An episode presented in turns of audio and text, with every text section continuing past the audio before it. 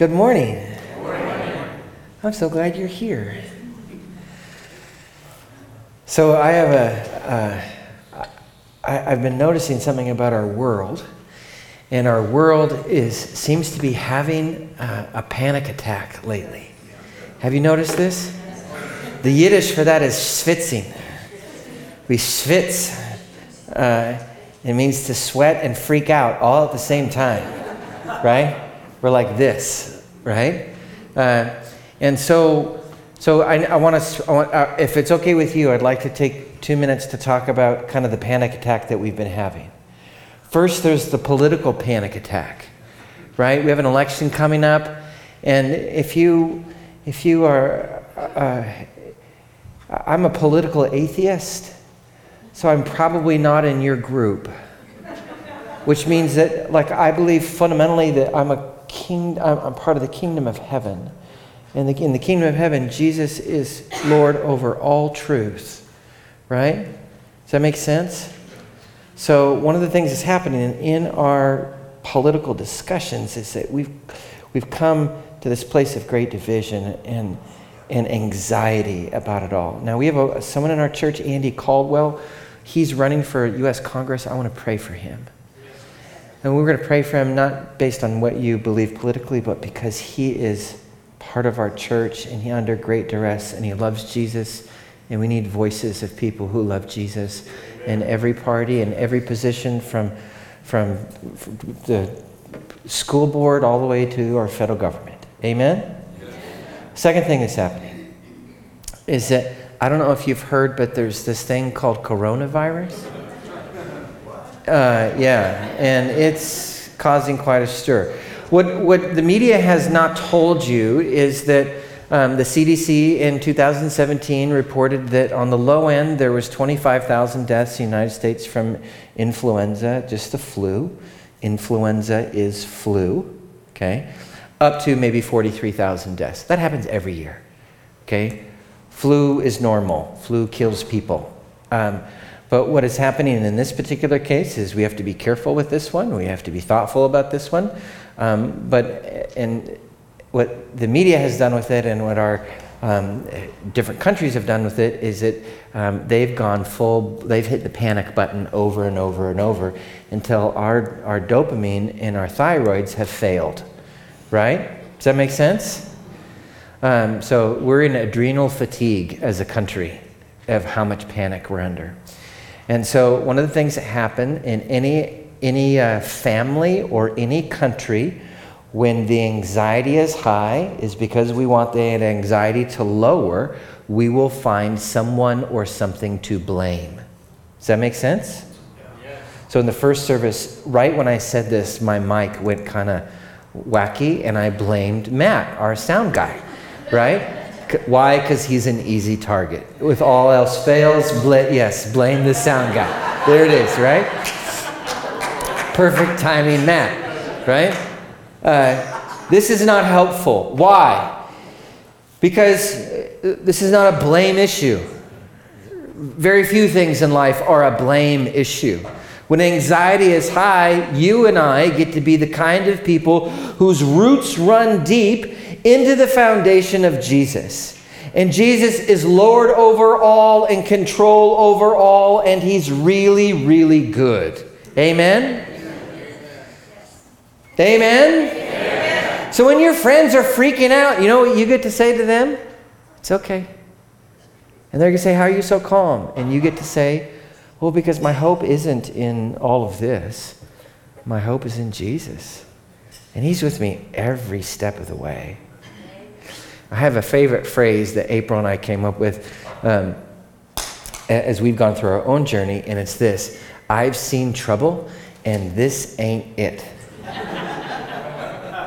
So do we need to be wary of the flu and end our lives and huddle and hoard? No. Do you need to wash your hands and be careful? Yes. You can go about living your life. Go to church, go to see a movie. There's no one good out right now, but you know, when a good one comes out, go see it, right? Yeah, so that's the idea, okay? So can we pray for our world under the siege of coronavirus and then also for our politics. Can we do that? Oh, Lord Jesus, we pray for Andy Caldwell and his family right now. May your kingdom come and your will be done in his life. God, we do pray for it at every level of our political establishment, that you would have a larger voice. In fact, your voice would be the voice of reason and hope. That people who would love you in every party and in every area would begin to work for the benefit of your kingdom and our people in this country. We trust you with this, Jesus. God, we pray for all those suffering from the coronavirus right now. Lord, across the world, in every country, heal them, restore them. We pray for our scientists who are searching for a vaccine. Give them the ideas and the processes that they need to come up with that. We pray that our government and the media would become voices of reason. And that feels like asking the dead to come back to life, but you can do that too, Jesus. So we love you, Lord. We trust you. We put our hope and our faith in you. In Christ's name we pray. Amen. Amen. In everything, every move that David makes today, we're in the sermon series on King David. In every move that King David makes today, none of it makes sense. None of it. It all is crazy. And so chapter 8 in 2 Samuel is one in which Samuel wins, or in which David wins battles. Chapter 10 in 2 Samuel as David wins more battles. And then chapter 9 is this really odd chapter right in the middle. It has nothing to do with the battle. It's David giving mercy and love to someone who is just utterly forgotten. And this is a really amazing chapter. And again, none of what David does makes sense. Are you ready? Yes. For shocking, amazing, incredible stories right from 2 Samuel? I hope you are. Here we go. 2 Samuel chapter 9, verse 1. Let's read.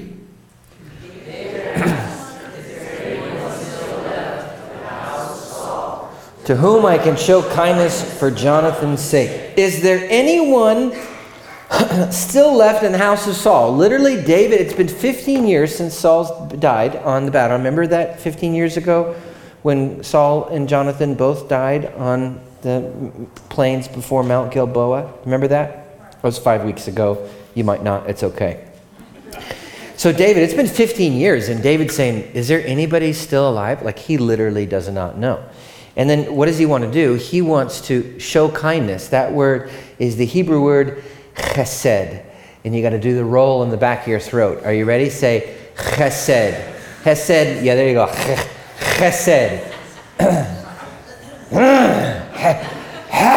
Chesed. Right? Yeah. It means faithful, loving kindness.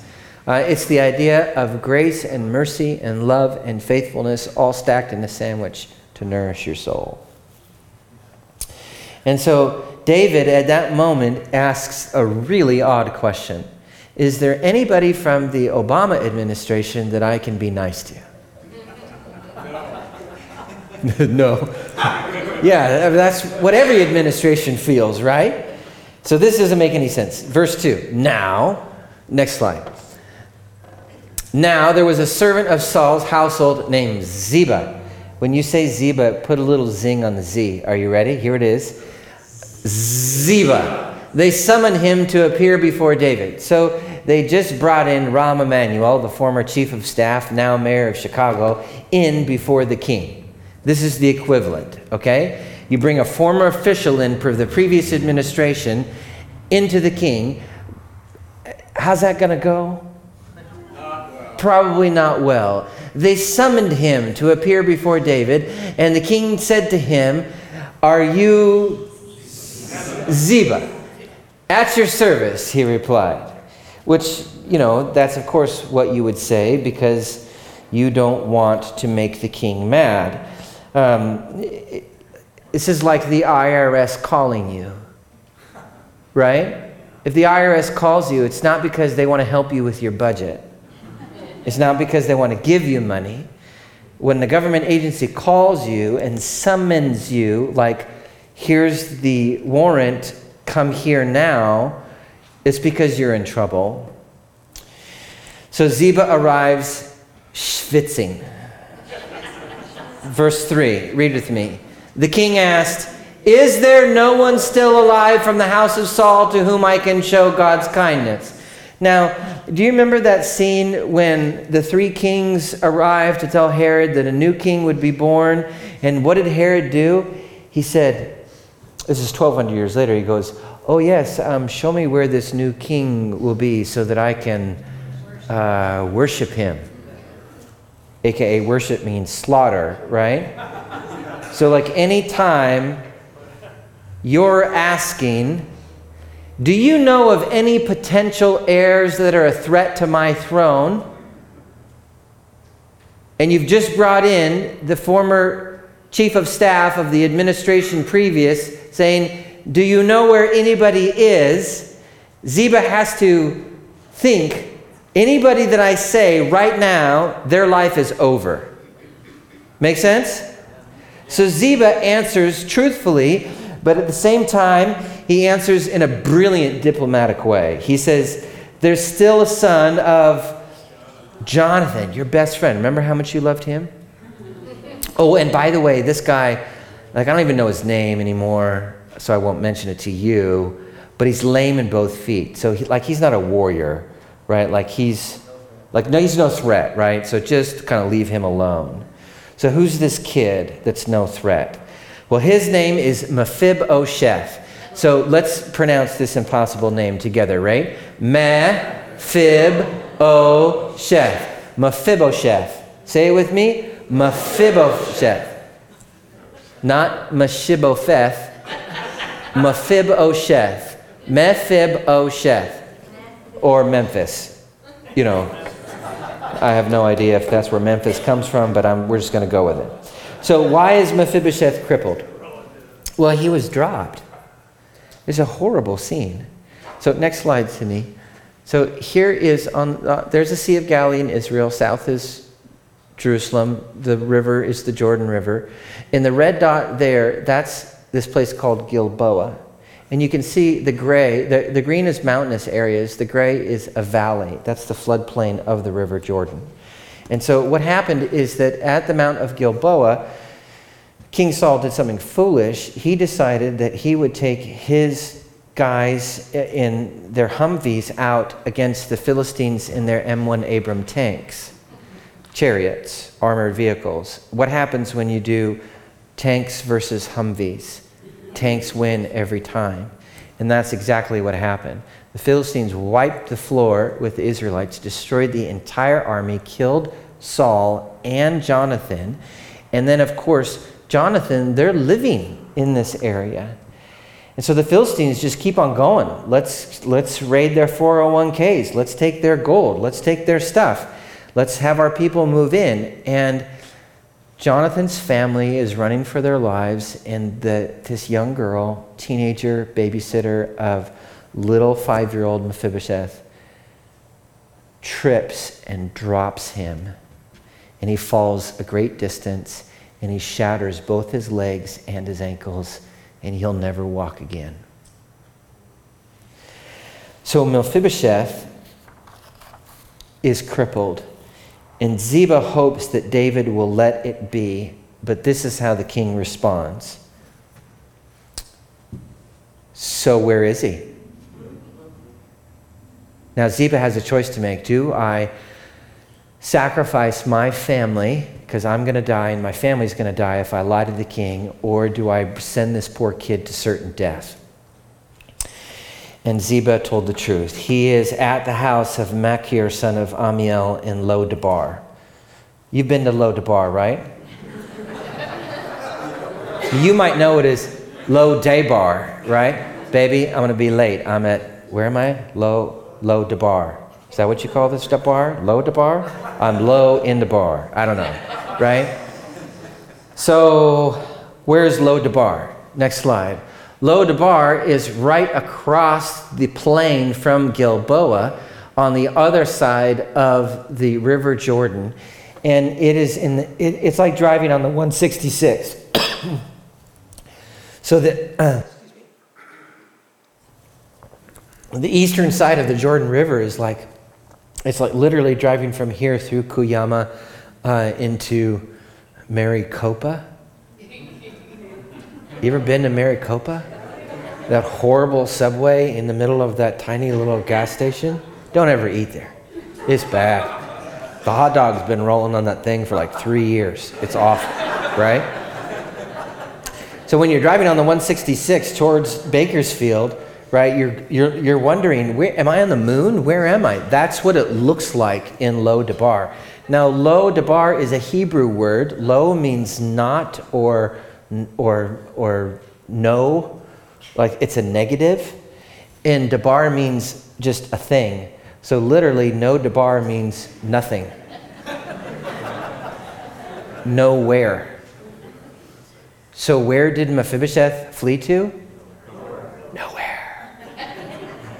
Lo Debar is a place. It is so remote and uninhabited, and it's such a no place that no bodies go live in that no place because they don't want nobody to find them. Does that make sense? It's this miracle of anonymity, right? So it's the place that you didn't want to be found, that's where you'd go. So verse 5, so King David had him brought from nowhere. King David sent people to nowhere to get Mephibosheth and bring him back from the house of Makir, son of Amiel. He's not living with his family. He's not living with his aunts and uncles. He's not living with his second cousins or his first cousins. He's living with strangers. This kid in his 20s can't walk. His legs and ankles are all busted up and broken. And he's taken from nowhere. And now he's going to be dragged back into the public spotlight. How would you feel?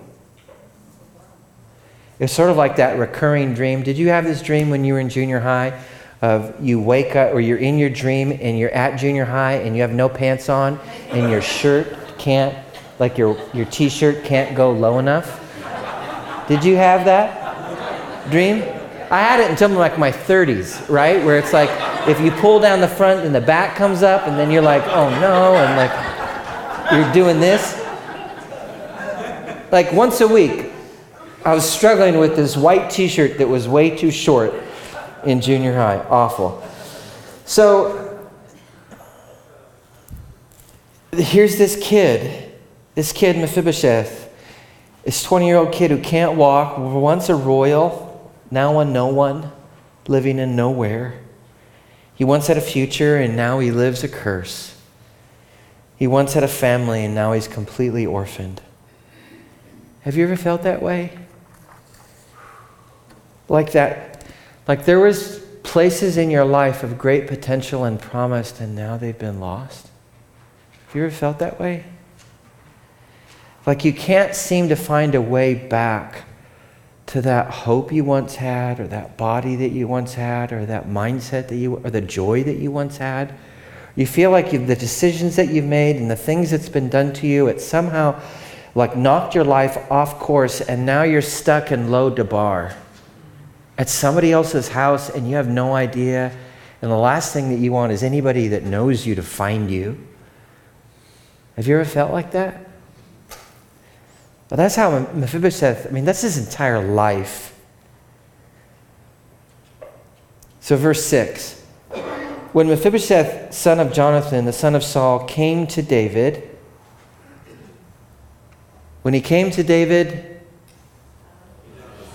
he bowed down to pay him honor. Now, picture you're sitting in the court, and here comes the doors open, and here's this 20-year-old kid, and he's on crutches, somehow getting up to David, and then he's got to bow. How's that going to work out for him? The whole court in silence watches this kid with broken legs and ankles bow before the king. When Ziba came in, did it say that Ziba bowed? No, Ziba just said, at your service. whatever, right? I'm loyal to the previous administration, not you. But Mephibosheth, he bows before the king. And David is so moved by this. Next slide. He says, Mephibosheth. And Mephibosheth says, at your service. Like here, he's bowing before the king that is most likely going to kill him. And instead of demanding or asking, he says, I surrender. I'm yours. And David rewards this loyalty in a way that makes no sense whatsoever. Read with me verse 7. Don't be afraid, David said to him, for I will surely show you kindness for the sake of your father Jonathan. I will restore to you all the land that belonged to your grandfather Saul, and you will always eat at my table. And none of this makes sense. None of it makes sense. Absolutely zero sense whatsoever. First of all, in a culture where you would get rid of a kid with a disability or a problem like Mephibosheth, to actually say Mephibosheth's name is unbelievable. Like to this day, I remember going to Haiti 6 years ago. Haiti, they don't have the ability to take care of kids with disabilities, so they literally walk their children into the ocean and let them go. Europe, they just kill their kids with disabilities. Children with Down syndrome or pediatric strokes are aborted at 93% in Europe. We do it at 70% in this country. But this is what we do with kids who have disabilities, is we want them to go away. And as a parent with a child who has disabilities, I am so incredibly stunned that David would say Mephibosheth's name in public. That's the first thing that he does. The second thing that he does is that he removes Mephibosheth's shame. Every single time this kid's family is mentioned, he feels awful. Why? Because his granddad wrecked his life. Instead of his granddad actually believing in God, which is what he was supposed to do, his granddad followed idols and then got himself killed and his dad killed. And on one day, Mephibosheth's life was absolutely destroyed. Tuesday was fine. Wednesday, his grandfather dies. His dad dies. He's crippled for life. Somebody else is laid king, and he's moved to a strange family to a place called nowhere. That's a bad day.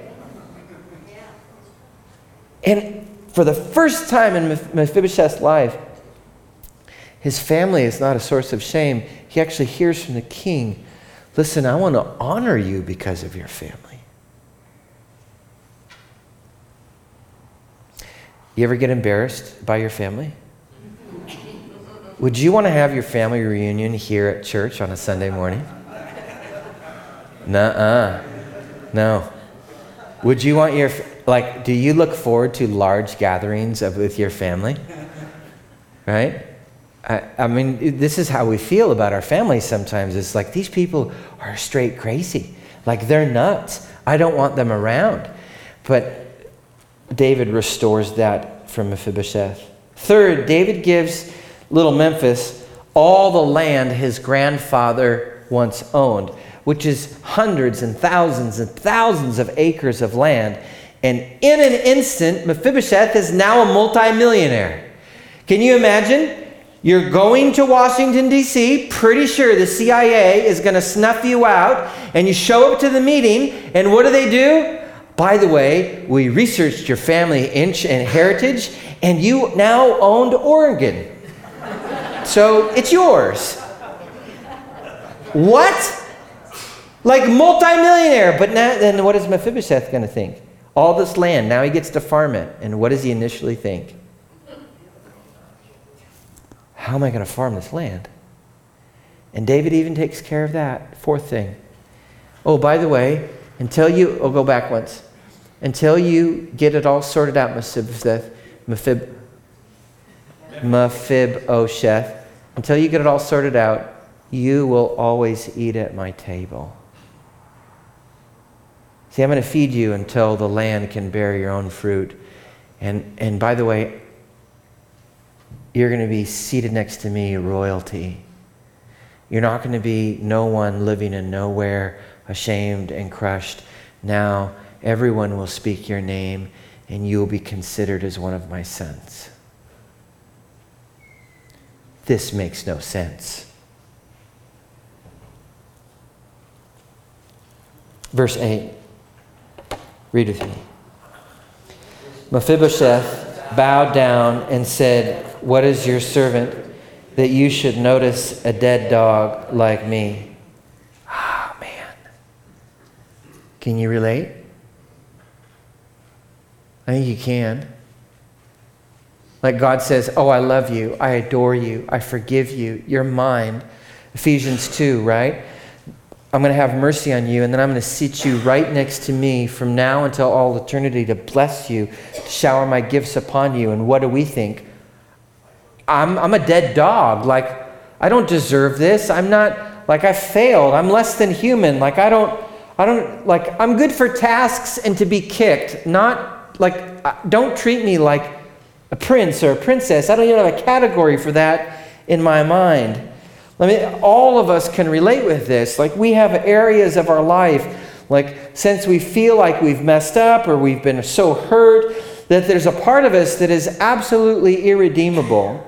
And statistics proves this. The Barna Institute, a research institute down in Southern California, did a national poll, 10,000 plus people, said, Christians, do you believe that God forgives? 99% of Christians said, yep. Do you believe that God is merciful, kind? Absolutely. I mean, down the line, he forgives, he's good, he's got a plan, he loves you, he cares for you. Last question, do you believe that all this applies to you? And 83% of Christians in America said this, well, mostly, but there's some things that have happened to me, there's some things that I've done, there's just some choices that I continue to make where I still think God's mad at me or angry with me or frustrated with me. And this is such a lie from the pit of hell, but it makes perfect sense. You know why? Because when you're in pain and your anxiety is high, what do? We look for someone to blame. When you're in pain and your anxiety is high because you want something to change in your life, the first thing that you'll do is you'll look for someone to blame, and guess what? You live with yourself more than you live with anyone else. It's just a fact. And by probabilistic standards, you will find something in your life that you go, well, this is why this keeps on happening. And you might be partially right. You could actually say, you know what? I keep on dropping the anvil on my foot. My foot keeps on breaking. So you could make some good deductive reasoning skills there, but you'll also won't stop there. You'll also say, you know what, there must be something about me that's irredeemable or unlovable or absolutely broken that cannot be transformed. Can you relate? That's how Mephibosheth felt about his entire life. Now, how does King David respond? Here's this poor kid prostrate before him, ankles, legs shattered. And he's just told the king that he's a dead dog after the king has poured out all this blessing on him. And what does David do? How does he respond? He says this, then the king summoned Ziba. So the king does nothing. I'm a dead dog. David says, somebody get me Ziba, which means Ziba's not there, which means they have to wait. And the next sentence is the king is talking to Ziba, not Mephibosheth. The king doesn't even address Mephibosheth. Do you know what this means? This is the most awkward silence ever. I'm a dead dog.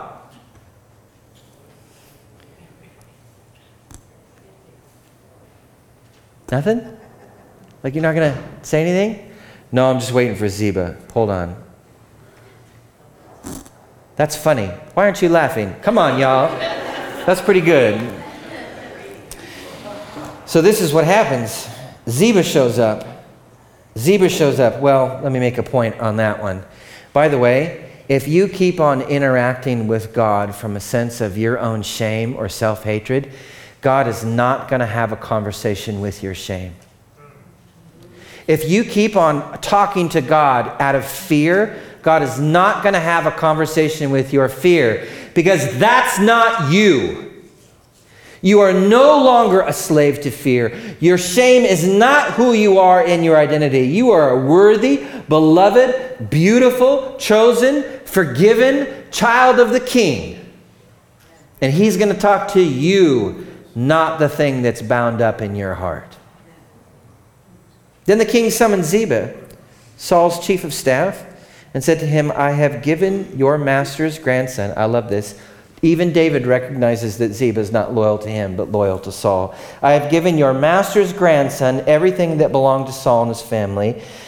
Now, verse 10, you and your sons and your servants are to farm the land for him. What? And bring in the crops so that your master's grandson may be filthy rich. This makes no sense. And Mephibosheth, grandson of your master, will always eat at my table. And by the way, now we know what Ziba did when he was unemployed.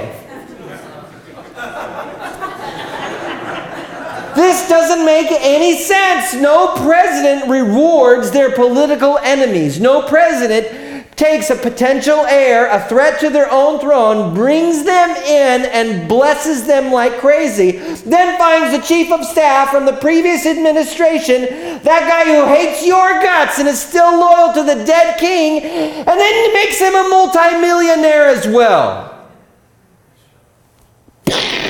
This makes no sense. The mercy and love of King David here is unmatched in the annals of political history. This is the only instance in all of ancient Near Eastern history where a monarch is kind to someone who's disabled. There's no other record of it. This is the only moment in the annals of ancient Near Eastern history where a monarch is kind to his political enemy. It does not happen, except here. Then Ziba... Next slide, verse 11. Read with me. Then Ziba said to the king,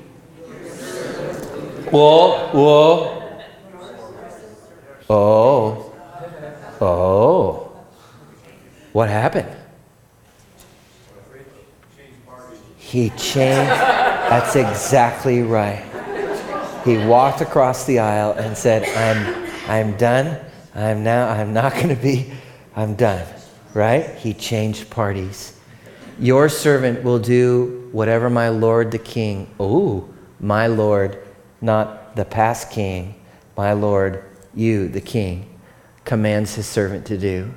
And so Mephibosheth ate at David's table like one of the king's sons. You see, loyalty is not won by fear or even your self-interest. Loyalty is only won by love.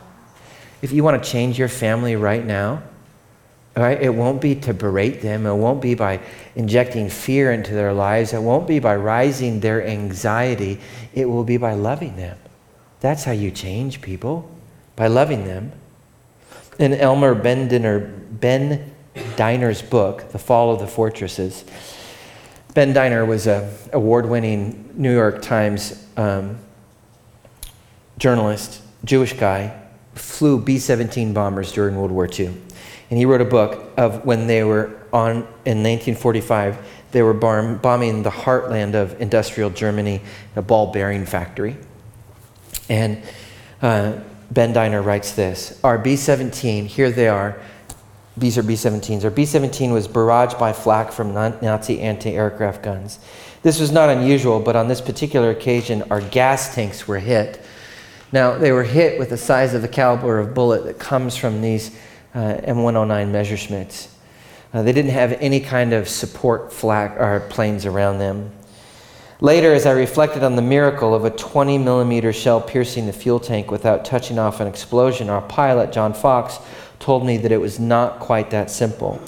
On the morning following the raid, so that they returned home safely, John Fox. Now here is a picture of Bendiner's crew. John Fox is top right. He's wearing the white parachute. He's the captain. Bendiner is three guys to the left there, just second to the right or second to the left. Top row, that's Elmer Bendiner. And Bendiner said that on the morning following the raid, when John Fox had come home, he wanted to find the 20-millimeter shell that had pierced their gas tank. Now on the right is a 50 caliber shell, right? That's a long-range sniper rifle. That's an automatic machine gun on top of a Humvee or a tank. On the left is a 20-millimeter shell. Okay? And he wanted to find the tip of that as a souvenir. And so he went to the crew chief, and the crew chief said, John, you're not going to believe this. There wasn't one shell, there was 11 shells rattling around in your gas tank. And John's like, more souvenirs. Can I have them? And he said, no, I sent them to the armorer to defuse them because they're unexploded ordnance, right? Because each one of these 20-millimeter shells is packed with explosives, and when the tip hits the explosive, it breaks up, and that entire magnesium top to it explodes and lights on fire, and you die, right?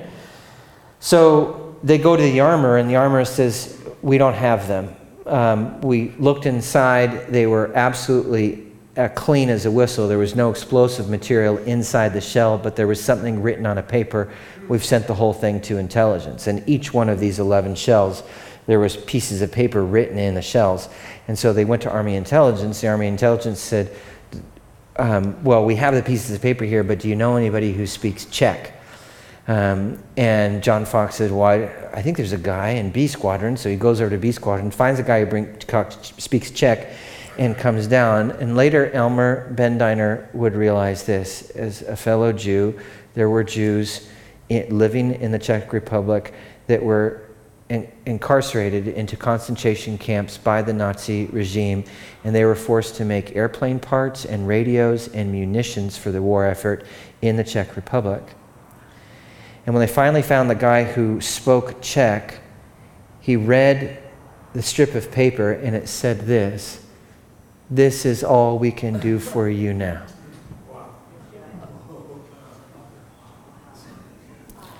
You see, the flight crew of Elmer's Bendiner's B-17 bomber was saved because of an act of mercy and love from Jewish prisoners who would be killed if they were discovered to not put in the explosive in those 20-millimeter shells. And King David's mercy and love saved Mephibosheth. And in that moment, when Ziba looked at King David and went, wait a minute, not only are you being kind to this kid whom I love, who's heir to the throne, but now there's no reason that you would that kindness and mercy and love would also extend to me and my family. It's like, what are you doing? Like, this doesn't make any sense. See, mercy and love transformed the life of Mephibosheth and Ziba and his 15 children and their wives and the servants' wives and the grandchildren, and generations were changed by one act of mercy and love. But the dividends don't stop there. Ready? Verse 12. Read with me. Mephibosheth had a young son named Micah, and all the members of Ziba's household were servants of Mephibosheth. And Mephibosheth lived in Jerusalem because he always ate at the king's table, and he was lame in both feet. Wow. This forgotten kid who felt worthless and dead and not even like a human being never left Jerusalem, because here was his adoptive father, the king, who showered love on him and cared for him. Does that sound familiar? It's because Mephibosheth's story is your story. It's my story. See, before you met the King of Kings, you were destined for greatness, but hamstrung by failure. You were born to royalty, and yet you found yourself living as a refuge. Wounded and lost, you became your own worst prosecutor. Living with yourself, you found ways to ever increase the demands of perfection and worthiness in your own life. And when you failed to do those, it always led to your condemnation until the King of Kings found you. Lost in the middle of nowhere in Lo Debar. And what did he do? He grabbed you and he rescued you and he brought you into his presence. And what did he say? You don't have to earn your inheritance, sweetheart. I'm going to give it to you. And instead of forcing you to work for everything, he showered his love and his grace and his mercy on your life. And you've been forgiven. And you've been made a multimillionaire. You won the cosmic lottery, y'all. You get heaven now and all for all eternity. What? You don't deserve it. You're on the wrong political party. You were once an enemy. You were once lost, but not anymore. Now you've been graciously included into God's family, and you sit right next to the King of Kings for him to lavish his love upon you in this life and in the life to come. And amen.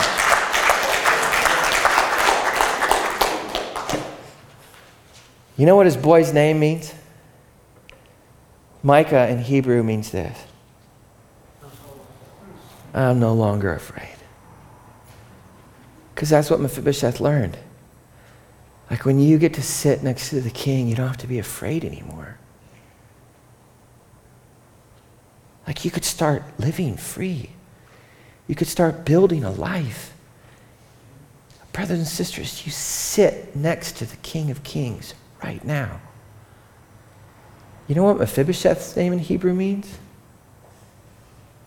means the exterminator of shame. How freaking sweet is that? The exterminator of shame, the end of idols.